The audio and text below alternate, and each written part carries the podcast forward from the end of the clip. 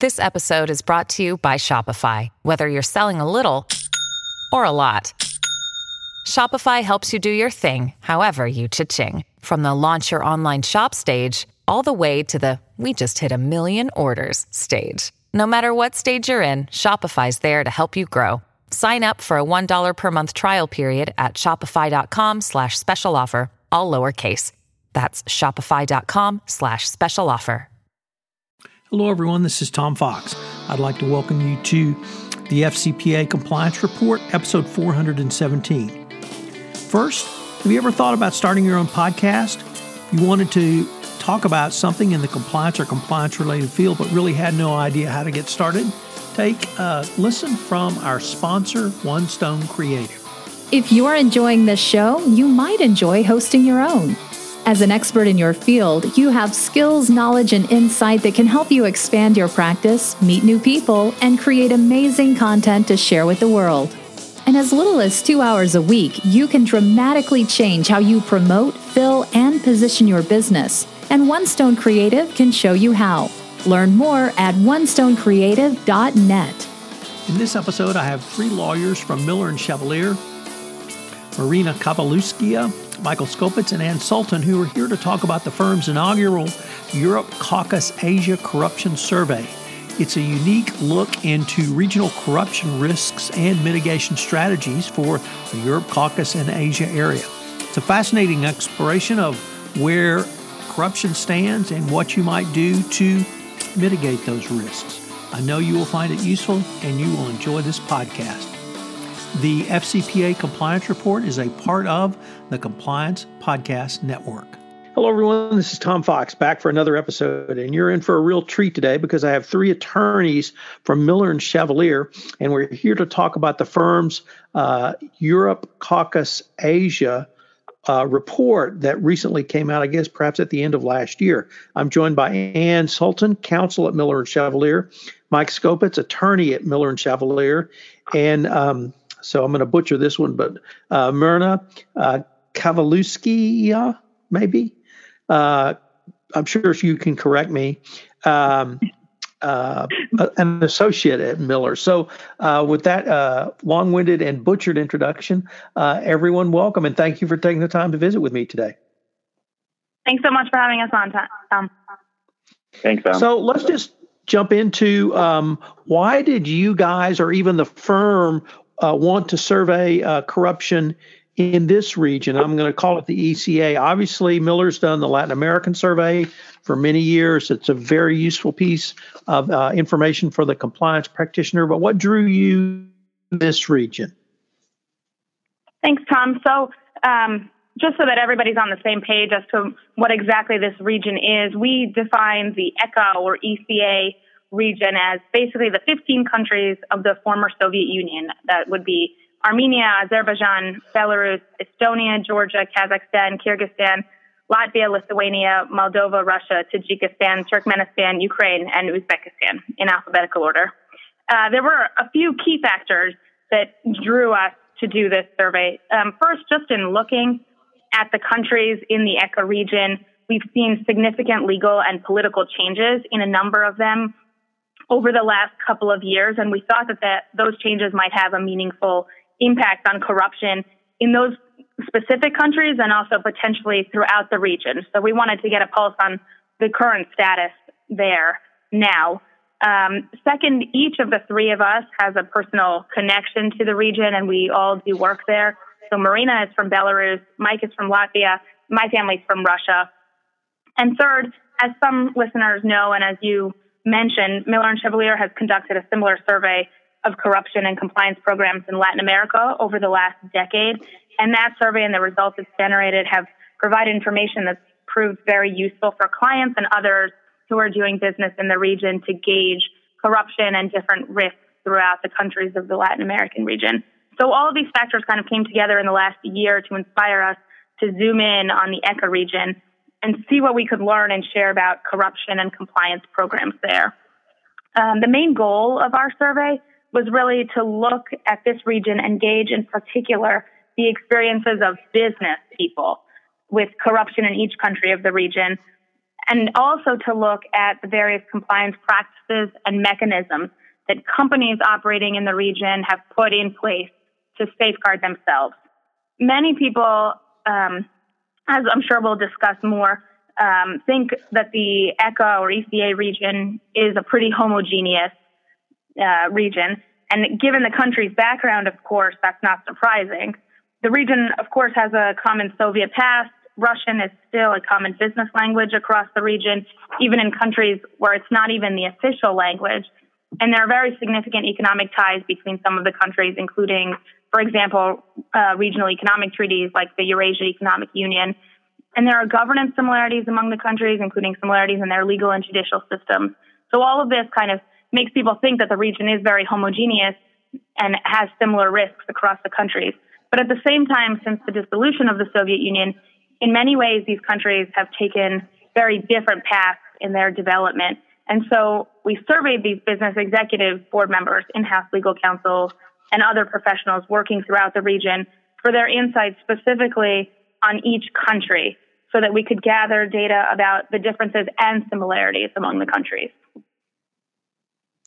So, what uh, were some of the key uh, differences or similarities that uh, you did identify? Hi, Tom. Marina here. Well, as Ann has just mentioned, outside the ECA region, there is a tendency to bunch all the ECA countries together. For example, as far as uh, Eastern Europe, former Soviet states, or CIS. And uh, there is a broad perception that these countries are quite similar in risk. Uh, the survey, however, shows that this is very much not the case. Based on the survey responses we gathered, we divided the ECA countries into three main categories. So the first category includes Estonia and Lithuania, the countries with viable anti-corruption systems that show positive results. On the other side of the spectrum, there are countries where corruption continues to be a significant challenge for businesses. And these countries include Azerbaijan, Belarus, Kazakhstan, Moldova, Russia, and Ukraine. And the third group includes Georgia and Latvia, uh, the countries where corruption uh, is not pervasive, but it is anyway um, an issue of concern. As we found from the responses, the levels of corruption also vary significantly based on countries, uh, on industries and government sectors within different countries. So even this approach to categorizing the countries does not uh, reflect all regional nuances. Interestingly, uh, we were unable to gather responses for several countries Armenia, Turkmenistan, Uzbekistan, Kyrgyzstan, and Tajikistan. And this, in our opinion, may be a result in and of itself which reflects the reluctance of local professionals to speak about corruption. Since we conducted this survey, some major political changes took place in the region. In Armenia, uh, the new government declared combating corruption as one of its key priorities. Um, in Uzbekistan, uh, its new government has recently introduced a number of anti-corruption reforms, including the laws on procurement and uh, the law on counteracting corruption. And we are uh, closely following these developments, and we do hope uh, to see positive changes in local law and enforcement practices in the near future. So um, that's very interesting. Uh, the the lack of a response um, indicating information uh, and certainly perhaps concern. But many of the countries that did appear to respond, uh, that you've been able to uh, garner results from, are certainly some of the larger economic powerhouses in the region. Azerbaijan, Kazakhstan, at, at, at Ukraine, etc. Uh, does this lack of information uh, that you were able to garner, you feel sort of raised the risk level, or how would you uh, utilize that information in advising a client? Um, Tom, Thanks for that question. Um, it's it's certainly a data point to be considered. Um, however, in context, there are other indicia of, uh, of, of, corruption risk that should be looked at. Um, we feel that you know the absence of some sort of a formalistic response to the survey certainly just requires that companies pay more attention and devote more resources to uh, compliance that's specific to their circumstances, specific to the local parties that they're engaging with in those countries for which our data at least was not uh, was not significant enough to report in the survey.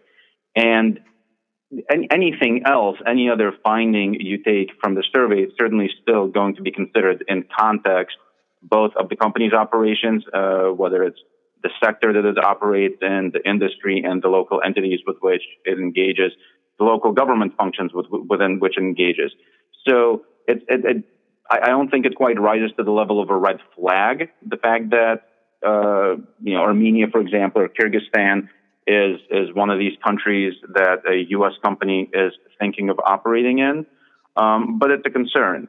And and that said, one thing we're hopeful for is that in future editions of this survey, especially given some of the reforms that Marina alluded to, um, given uh, just our, our, interactions with local counsel in some of these countries, we hope that we'll see a greater number of responses and we'll see greater data about these countries, which will also mirror our experience with the Latin America survey, where each subsequent edition of the survey provided more data for more countries and uh, we're able to generate more useful data points in that manner.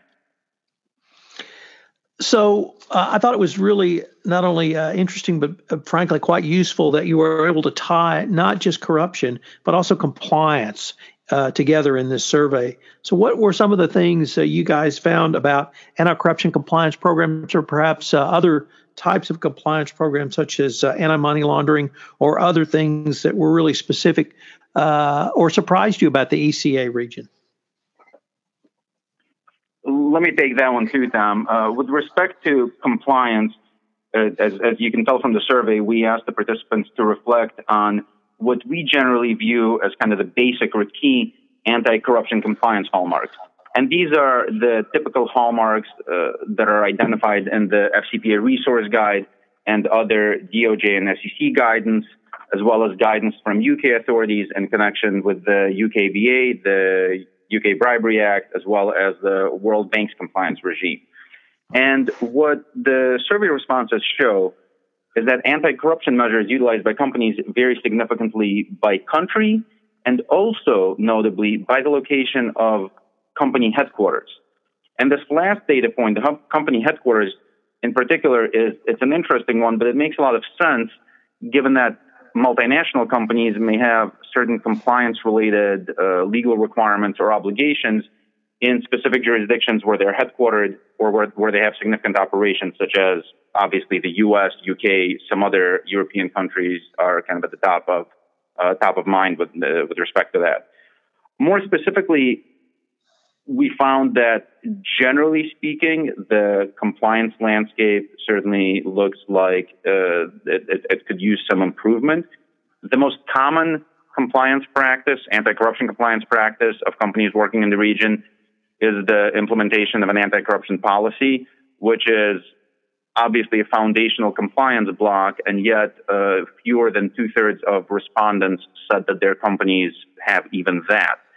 On the other end of the spectrum, less than a quarter of respondents indicated having procedures for political contributions, and only about a third have dedicated compliance personnel or have compliance procedures related to third parties, such as monitoring or due diligence of third parties. And the main takeaway here, uh, for me at least, is that companies that U.S. and multinational companies in particular that operate in the region should devote significant attention and, and, and, and pay particular care to reviewing and understanding the level of compliance and specific compliance mechanisms implemented by their local partners and their local counterparties. Because that obviously gives uh, potential rise to or creates risk for the companies themselves. As well as, you know, I kind of take this as a given, but certainly local entities, whether it's subs or JVs, of U.S. companies, of multinational companies, uh, you can't take for granted making sure uh, that they have sufficient compliance policies, auditing those policies, and make sure that they're not just on par with the region, but that they're on par with our expectation from a U.S. centric perspective.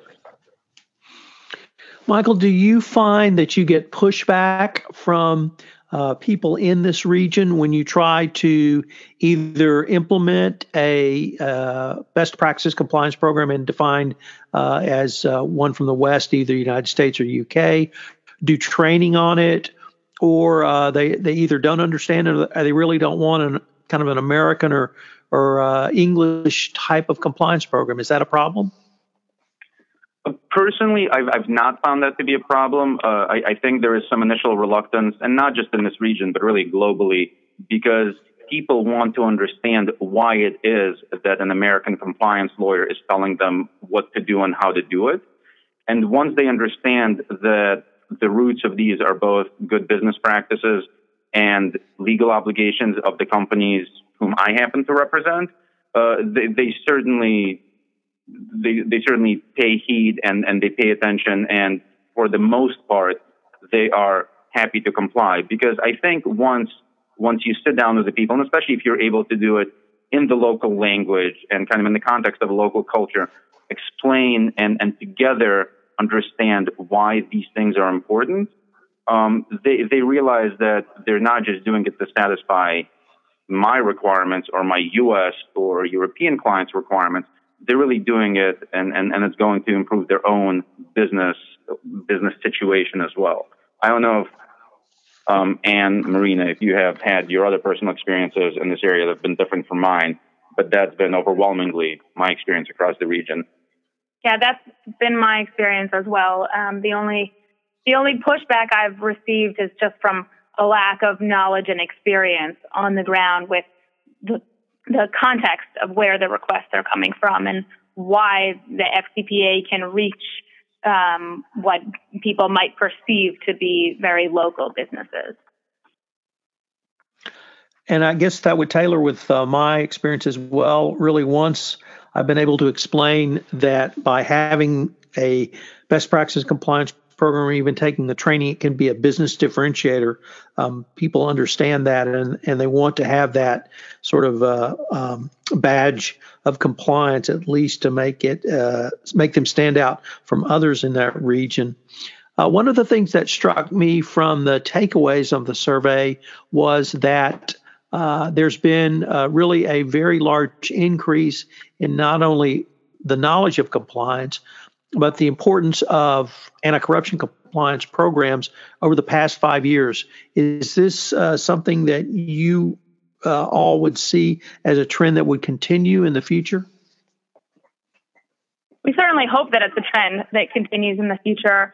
Um, and just speaking from my own experience, I think that it, our my experience backs up what we see from the survey in terms of companies who are doing business in the region taking their compliance programs more seriously over the last five years. And I think the aggressive U.S. enforcement coupled with international cooperation of other agencies in pursuing both uh, companies and individuals around the world also is going to help uh, push this trend along to make um, the importance of corruption prevention continue to increase in the region. Well, we found that the survey results uh, also paint a very interesting picture of compliance program implementation across the region. And the data shows that the countries where companies demonstrate the highest level of implementation of anti-corruption compliance measures are surprisingly also the countries with the highest reported level of corruption more than half of the respondents for Kazakhstan and Ukraine, uh, which, by the way, is in the midst of extensive anti corruption reforms, say that they or people they know have been asked to pay a bribe last year. And about the same number of respondents also claim that they lost business to a competitor who uh, paid a bribe. Interestingly, almost all of the respondents for Kazakhstan and Russia uh, indicated that their companies, in fact, have anti corruption policies in place. And at the same time, we see that for Estonia and Lithuania, the countries with the least corruption, respondents noted the lowest level of implementation of anti-corruption safeguards. So this fascinating result may suggest that the low level of corruption is not necessarily driven by company policy and may rather be the result perhaps of some cultural expectation. And another reason for these discrepancies may be also that companies in high risk jurisdictions implement stronger compliance measures because they are simply um, more accustomed to corruption risk. And these findings definitely show that it is not enough to have a rigorous compliance program in place. For best results, it should be continuously revised to address country specific risks. And it is also uh, important to pay close attention uh, to the dynamic uh, anti corruption reforms in Ukraine, Uzbekistan, and Armenia to ensure that uh, compliance programs adequately reflect the current situation rather than some kind of historic trend.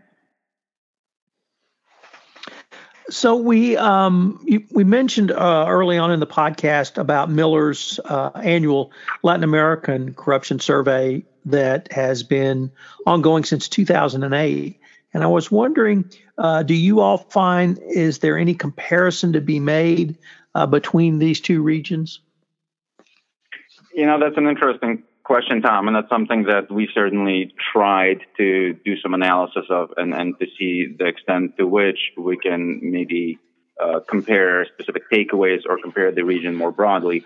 And as, as I think each of us has mentioned in different contexts so far, even within the ECA region, there is a lot of differences among the countries with respect to different elements of corruption and compliance. And certainly comparing the ECA region to Latin America, we see a lot more differences uh, in those areas. So, kind of one of the most prominent observations is exactly that, that both regions, given their, you know, both have their own shared history, but within both, there is a wide range of different types of economic drivers, different types of, of, of, of policies, governance, etc. Both regions are very heterogeneous, with both having countries with significant corruption problems and and significant improvements and, and, and countries where corruption risk is relatively low. And one particularly interesting thing about Latin America, since we've conducted several surveys there, is that over the last 10 plus years or so since we conducted the first survey, we've observed a very noticeable improvement in um, both the corruption and the corporate compliance landscape as I think you know you and any other professional in this area has certainly observed as well. Um, but looking at the data more specifically, uh, it, it, it's very tangible uh, the areas in which uh, we can very definitely say that the, there are fewer problems or problems are being addressed. And it's to a significant extent, uh, these changes, these improvements appear to be driven uh, by various types of strengthening of relevant government institutions and really a greater government focus on this area. And kind of, you know, comparing the regions again, one hope we have is that over time, as we, uh, as, as we conduct the survey again and again to see what trends we can find in the ECA region, uh, we hope to see some of the same trends in the ECA region. We hope to see a strengthening, strengthening of relevant government institutions which, as Marina mentioned, we're seeing some indications of already with new laws and reforms in several of the countries. And we hope to see a kind of a tangible impact that those reforms have on actual reporting of corruption and perhaps a reduction of corruption as an obstacle to doing business both locally and to foreign or multinational companies in the region. Um, unfortunately, we are near the end of our time, but I have been visiting with Ann Sultan, Michael Skopitz, and Marina Kavala Uskaya. Yeah, thank you. For Miller and Chevalier on their most interesting um, uh, Europe Caucasus Asia Anti Corruption Survey. The thing that really struck me after listening to this podcast is not only the information that you have garnered and presented in this report, but also how this really sets as a um, baseline for additional research, additional surveys, and presentation of the information going forward. Thank you very much for having me on. Okay, we're going to link to all of this information in the show notes. So uh, thank you guys again. I look forward to uh, seeing what you come up with next. Thanks, Tom. Thanks, Tom. Appreciate it. This is Tom Fox again. I'd like to thank you for listening to this episode of the FCPA Compliance Report. If you have any questions, you can email me at tfox at tfoxlaw.com. We're going to link to the Miller and Chevalier Europe, Caucus Asia Corruption Survey in the show notes, so take a look at it. Hope you'll join me again next week when we have another episode of the FCPA Compliance Report. The FCPA Compliance Report is a part of the Compliance Podcast Network.